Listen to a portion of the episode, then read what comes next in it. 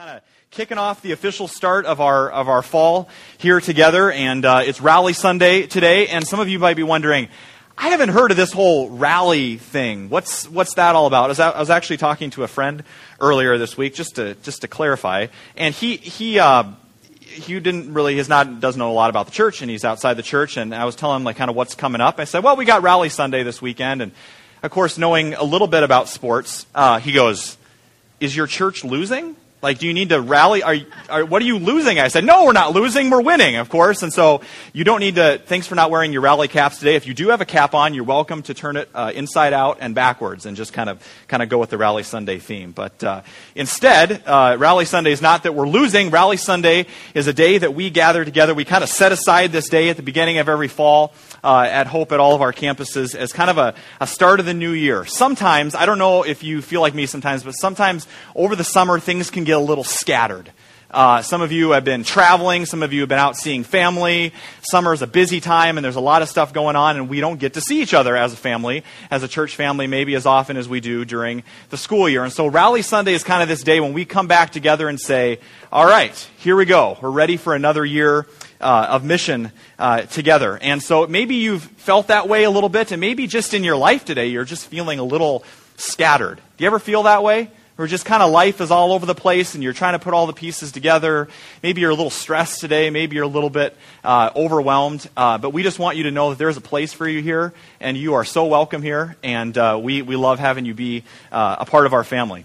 So, uh, Rally Sunday is not necessarily something we made up, but I was thinking about it this week, and I was thinking about uh, what makes a great church. And I was thinking about the early church, and in fact, I would almost consider that the first Rally Sunday. The, the early church, the early believers kind of had their first uh, Rally Sunday, and that's in Acts chapter 2. If you remember Acts chapter 2, there's something that happened that's called Pentecost, and we've talked about that a lot when, when the Holy Spirit came. But what was unique about that day is after Jesus came back from the dead, he told all his followers, much like us today, to get together.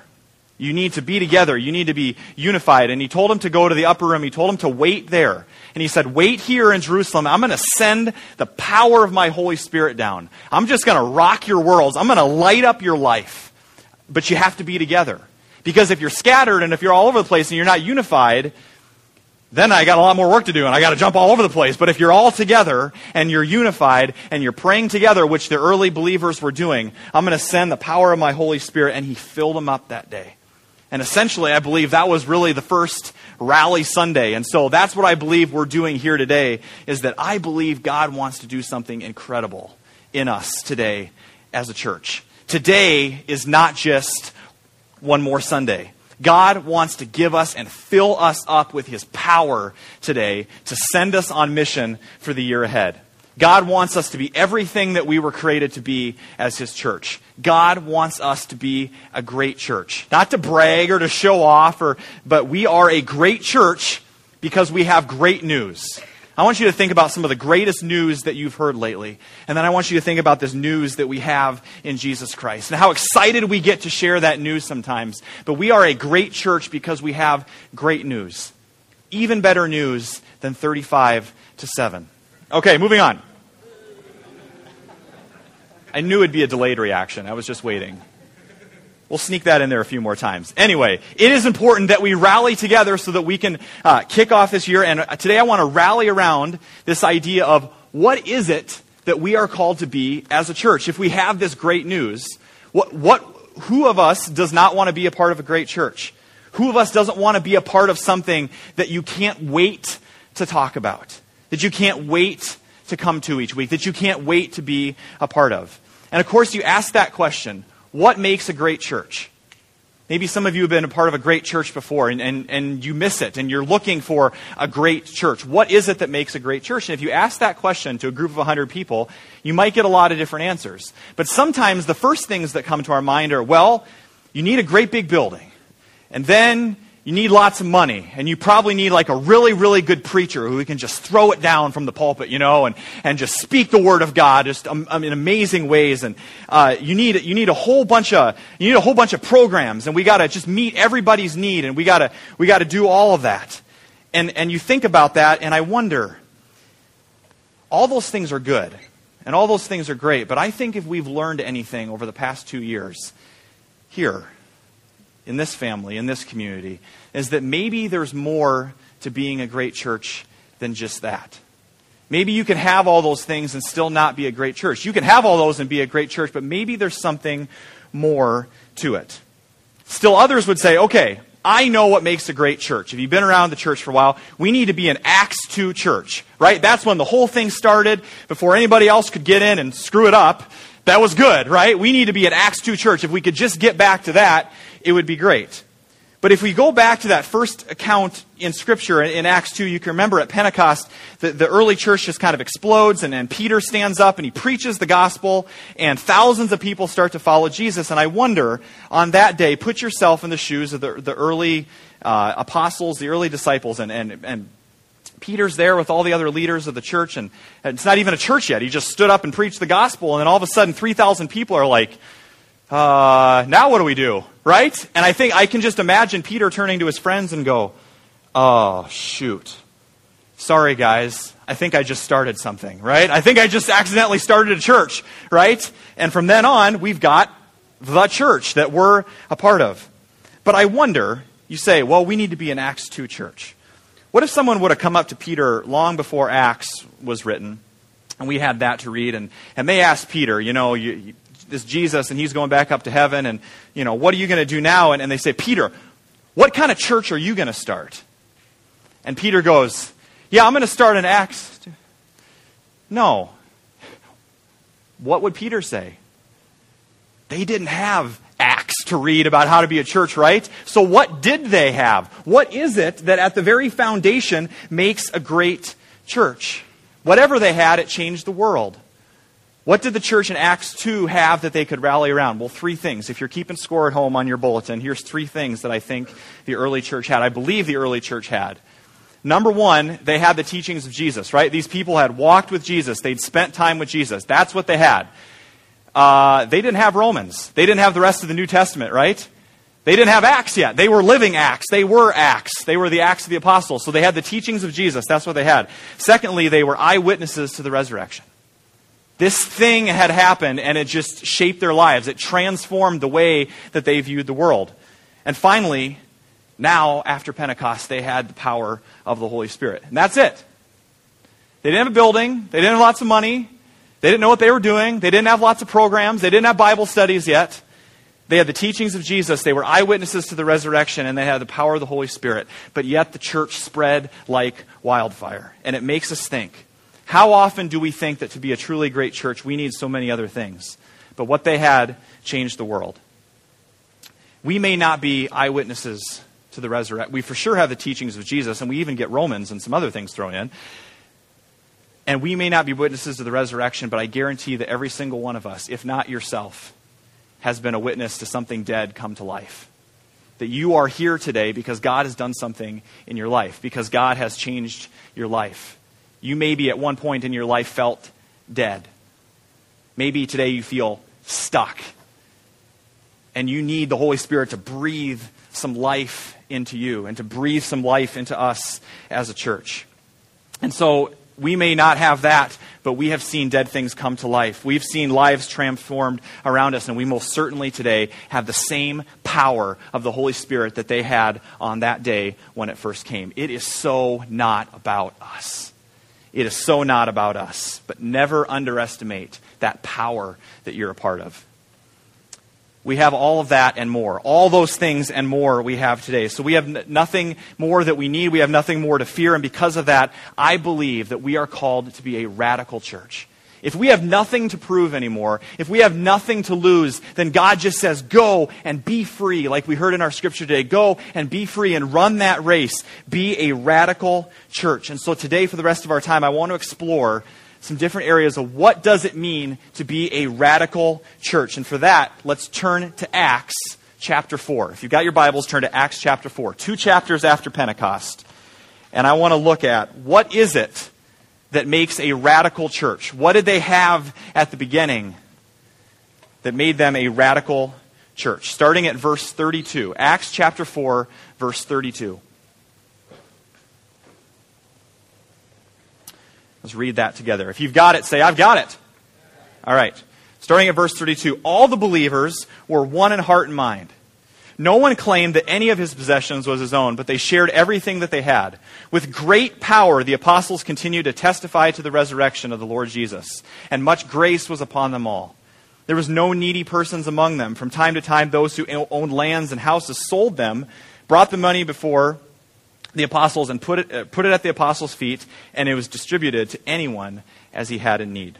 And then it continues there. So I believe that what we just heard, just in those few verses, is a lot to unpack. And we're going to do some of that today. But this is a description of some of the radical marks of a great church. We have all these different ideas of what a great church is. But I believe just in these few verses, uh, it's pretty clear. So you've got a bunch of ordinary people, just like you and I, who knew they didn't have it all together, just like you and I, but they had power they had power to be a radical church. So let's unpack this a little bit. Little bit. So the first sign that they were a radical church was that they had radical unity. Look at me with look uh, with me at verse 32. I believe we got that up on the screen. Let's just read 32 together. All the believers were one in heart and mind. All the believers were one in heart and mind. They were one. So Luke, he's writing the book of Acts, and he points out that one of the indispensable things of a great church is it has radical unity. How important is our unity as a church? Did you know that one of the last things that Jesus prayed for before he left this earth was that we would be one? Listen to this from John chapter 17. Jesus says this as he's praying in the garden. My prayer is not for them alone, the people that are there, but I pray also for those who will believe in me through their message. That's us that all of them may be one, Father, as you are in me and I am in you. May they also be in us, so that the world may believe that you have sent me. So Jesus himself, long even before Acts, Jesus himself says, is saying, what evidence do we have and in what way should we live that makes other people outside the church believe that Jesus is God's son? That we're one, that we're unified, that we love one another well. And so I guess the opposite of that is not being unified, right? And I think about it, not being unified, bickering with each other, arguing with each other about things that are not important whatsoever, makes people think a lot of times that Christians are weird or just cheesy or irrelevant when they fight all the time. And who wants to be a part of something like that? Jesus says to us today, you have to be united no matter what happens, no matter what's going on in your lives, no matter what disagreements you might have, you have to be united as a church. You remember the, the Summer Olympics uh, uh, two years ago in 2008? I remember watching the rowing. And I think about that image of a rowing team together. What happens if they decide to go in opposite directions? Maybe they'd sink or tip over, right, and get, get all wet, right? They have to stay in alignment. They have to stay unified, and they're all rowing together. What better picture of a church that's unified? We have to be that rowing team that's rowing together. We have our differences. We're not all alike, but we have to be unified. I was thinking about you this week. I was thinking about us and how for many of you, uh, you look around and you say, I'm not like them. And then that same person looks back at you and says, I am nothing like you either. But somehow we're a church, right? Somehow God has brought us together as one family. Some of you, uh, we're so different. Some of you, this is your very first church ever. And you're just kind of exploring what, what is this Christianity thing all about? What does following Jesus mean? Others of you have been following Jesus for a long time and you're farther on the journey more differences. We've got people from the suburbs. We've got people from the cities. We've got people with all sorts of different family backgrounds. We've got different political views. We've got different attitudes. We've got different laughs. Have you heard yourself laugh lately? This church laughs a lot, and I listen to you, and it's really funny. There are a lot of different laughs in this church. We've just got some. we've got some. we've got some. we've got some. then we got the best one, the silent laugh like that. You are so weird sometimes, and you are so different at the same time. So, how can God take a group of people like that with so many different characteristics from so many different walks of life and bring them together? It has to be a work of God, and it has to be the church. I came across this quote from A.W. Tozer this week, and I think we'll throw it up on the screen there. It's kind of hard to read, but I'll read it for you here. He says this about unity Has it ever occurred to you that a hundred pianos, all tuned to the same fork, are automatically tuned to each other? They are of one accord, not by being tuned to each other, but to another standard to which each must individually bow. Isn't that awesome? I love that quote. So just imagine with me up here today, we line up, we line up 100 pianos all up here. They could be different kinds of pianos electric, electronic pianos, big pianos, little pianos, all sorts of different pianos. Pianos from the city, pianos from the suburbs, pianos with different political backgrounds, pianos that look different, pianos, some pianos have a lot of money, some pianos don't have a lot of money, some pianos have a home, some pianos don't have a home. And we can line all those pianos up, and with one central thing, with one fork, they can all be tuned together and unified. Why would it be any different with a group as diverse as us? Why would it be any different with the church? Okay, so maybe you're not a music artsy person. Okay, yesterday's game. Let's talk about this a little bit.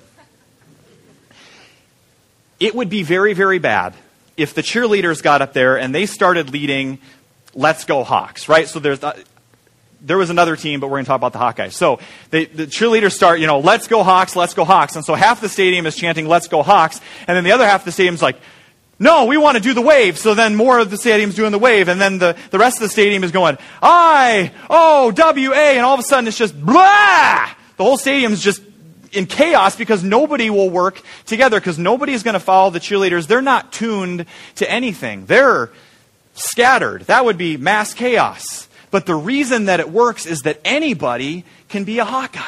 Okay, anybody can be a Cyclone too, but anybody can be a Hawkeye.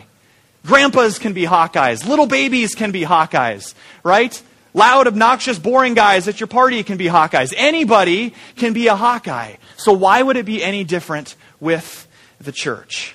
It's absolutely beautiful. All of us, not with a fork at the middle, but as we all tune our hearts to Christ at the start of this year on Rally Sunday, with all of our hearts tuned towards Christ, imagine what we can accomplish together. We don't become one, and, and don't get me wrong here, we don't become one. Unity doesn't mean laying down all your opinions. Unity means majoring in the majors and letting the minors be the minors.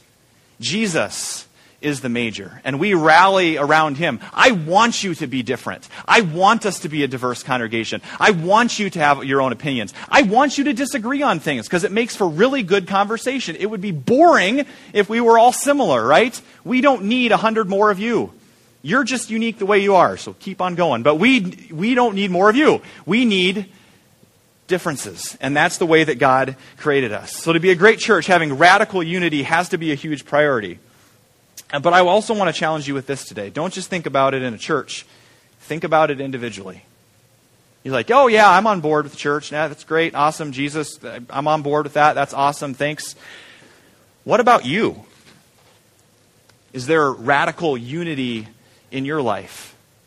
Because if you're anything like me, relationships can get kind of messy sometimes. And if we're called to be have radical unity as a church, that means we've got to have that first with each other. So maybe that's the first question. Is there somebody here today that you just need to have that tough conversation with? Is there something that you kind of been pushing down and holding down that you're not wanting to talk to somebody about? Or is it somebody in your family? Is it somebody that you've just been holding a grudge against for all these years? Jesus says, they'll know. They'll know about my love if you love each other. Not if you harbor anger and bitterness in your hearts toward each other. No matter how difficult the situation is, what does it look like for you to pre- pursue unity in your life today? Okay, so back to Acts 4 if you're still there. So we have radical unity. The second thing that we see in this passage after unity is radical witnessing. Look at verse 33. With great power, the apostles continued to testify to the resurrection of the Lord Jesus. So the early church, if anything, we know is unified. We know that it was a witnessing church. In 27 out of 28 chapters in Acts, there are stories of people witnessing. So what do you think the heart of the church was? Witnessing. Absolutely.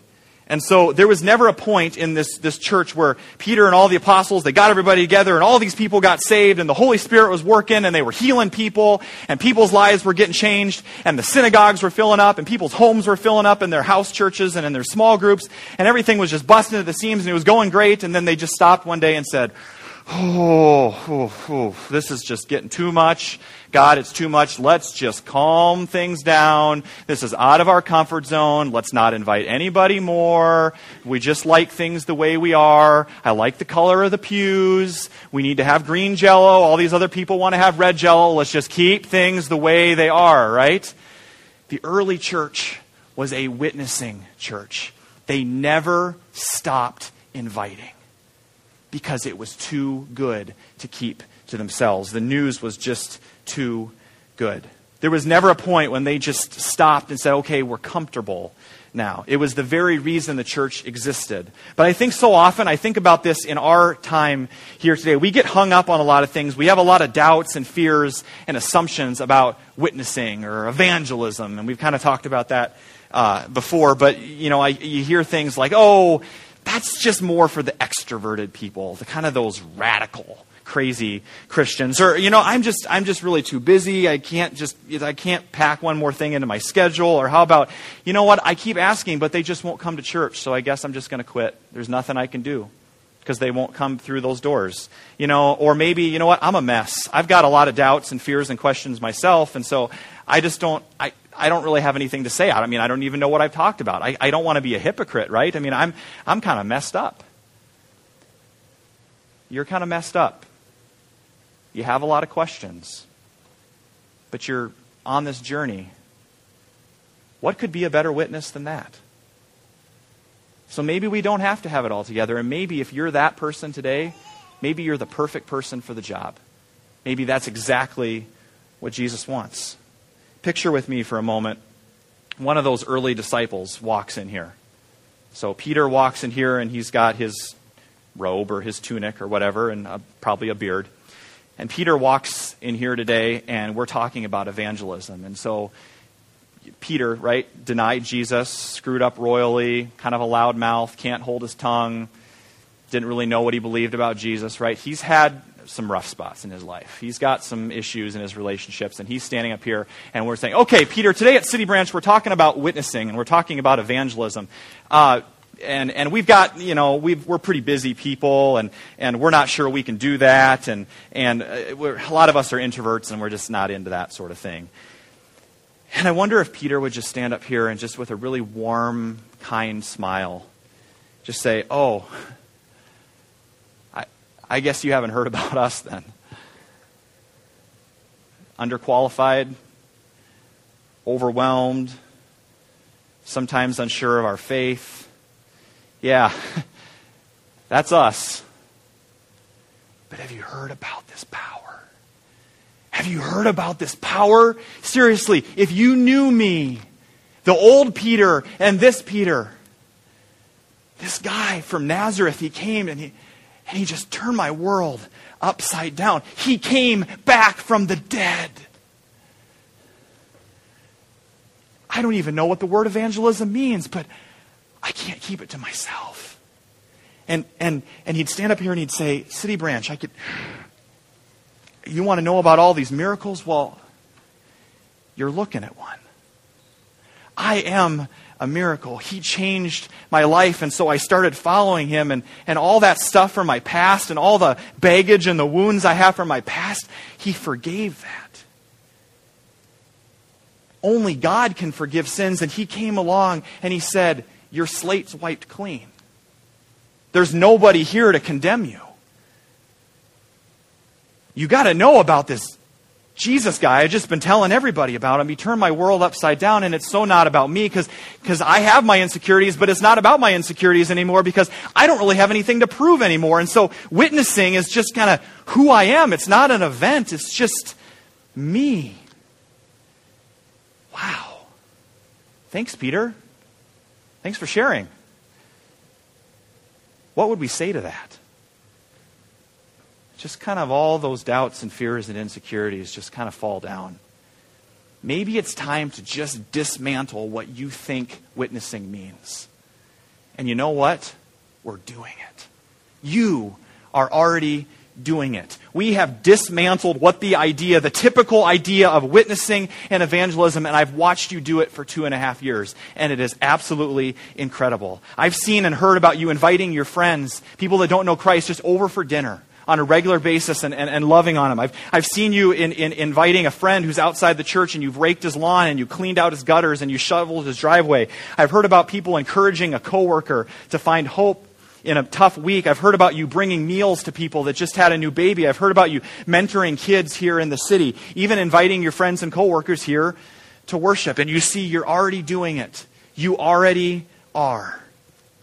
But ultimately, I want to ask you this question when we talk about witnessing. What are we inviting people into? Is the end all of what we're inviting into is to get their butt in a seat? Is that it? Is that the only way to witness to someone? Absolutely not. We are not inviting people to be an audience member. We're not inviting uh, people to come and just sing a few songs with us on Sunday. We are inviting people to say, That guy changed my life, and I'm not perfect, but I'm following him.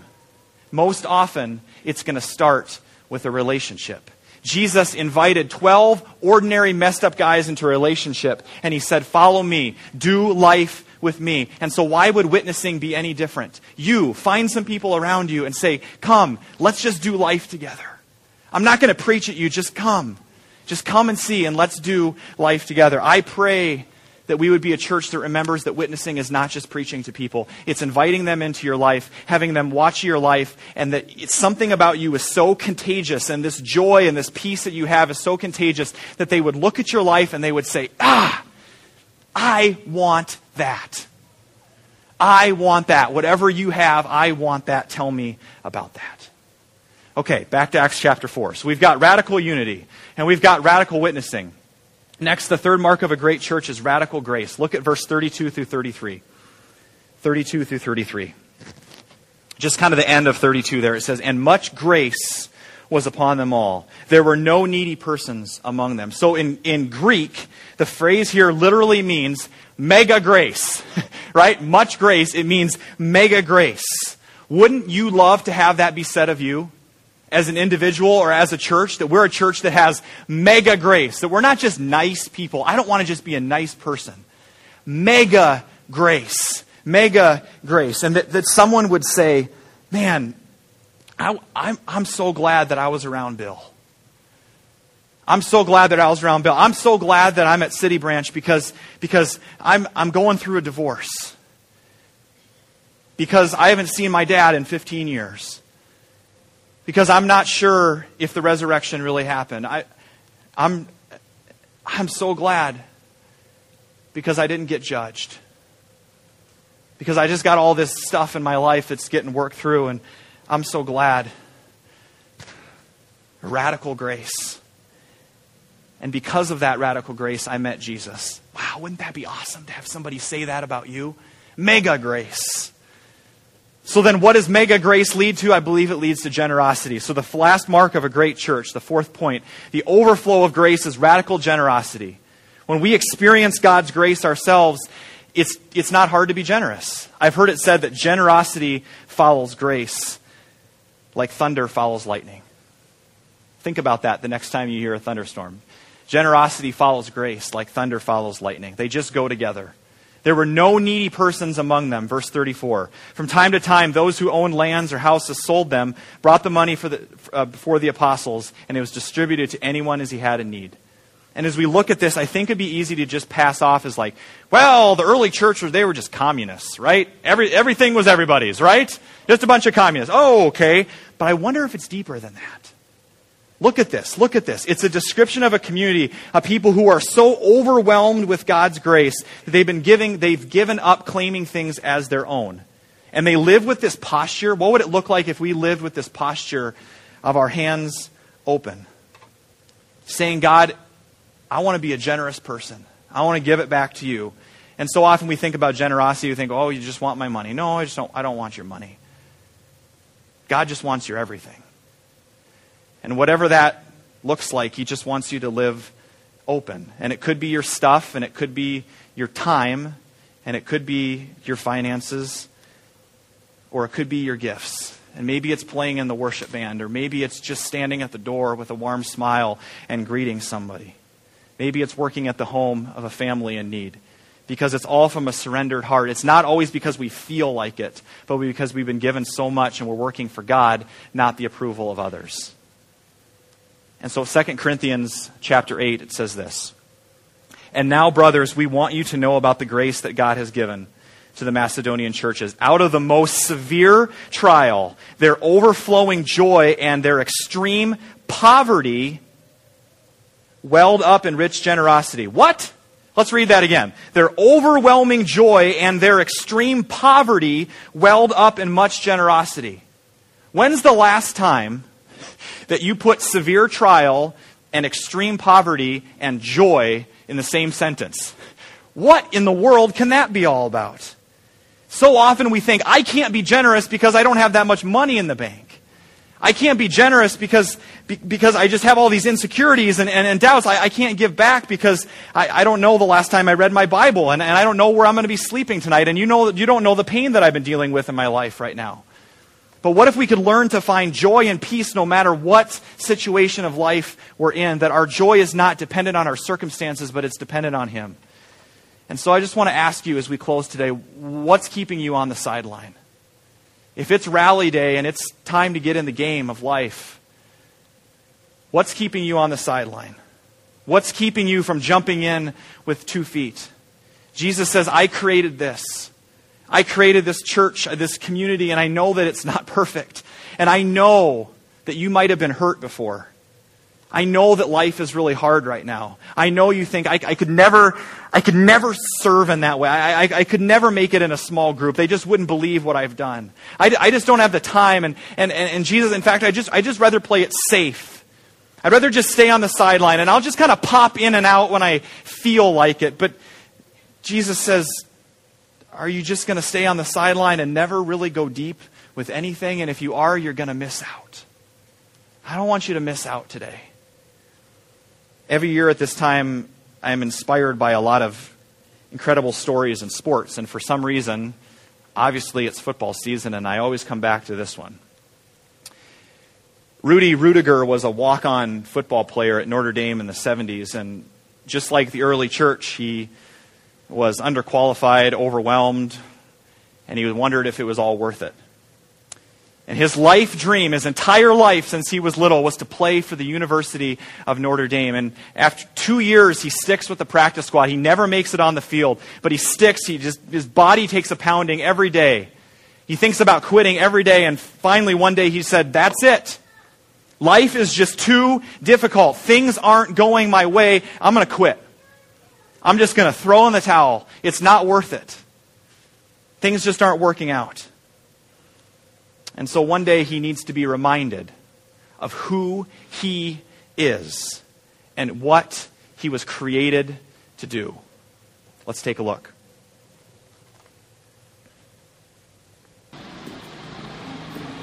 Hey, hey, hey, hey. What you doing here? Don't you have practice? Not anymore. I quit. Oh. Well, since when are you the quitting kind? I don't know. I just don't see the point anymore. So you didn't make the dress list. There are greater tragedies in the world. I wanted to run out of that tunnel for my dad. To prove to everyone prove that I worked. what? That I was somebody. Oh, you are so full of crap. You're five feet nothing. A hundred and nothing. And you got hardly a speck of athletic ability and you hung in with the best college football team in the land for two years. And you're also going to walk out of here with a degree from the University of Notre Dame. In this lifetime, you don't have to prove nothing to nobody except yourself. And after what you've gone through, if you haven't done that by now, it ain't going to never happen. Now go on back. Sorry I never got you to see your first game in here. Hell, I've seen too many games in this stadium. I thought you said you never saw a I've game. I've never seen a game from the stands. You were a player? I rode the bench for two years. Thought I wasn't being played because of my color. I got filled up with a lot of attitude. So I quit. Still not a week goes by, I don't regret it. And I guarantee a week won't go by in your life you won't regret walking out, letting them get the best of you. You hear me clear enough?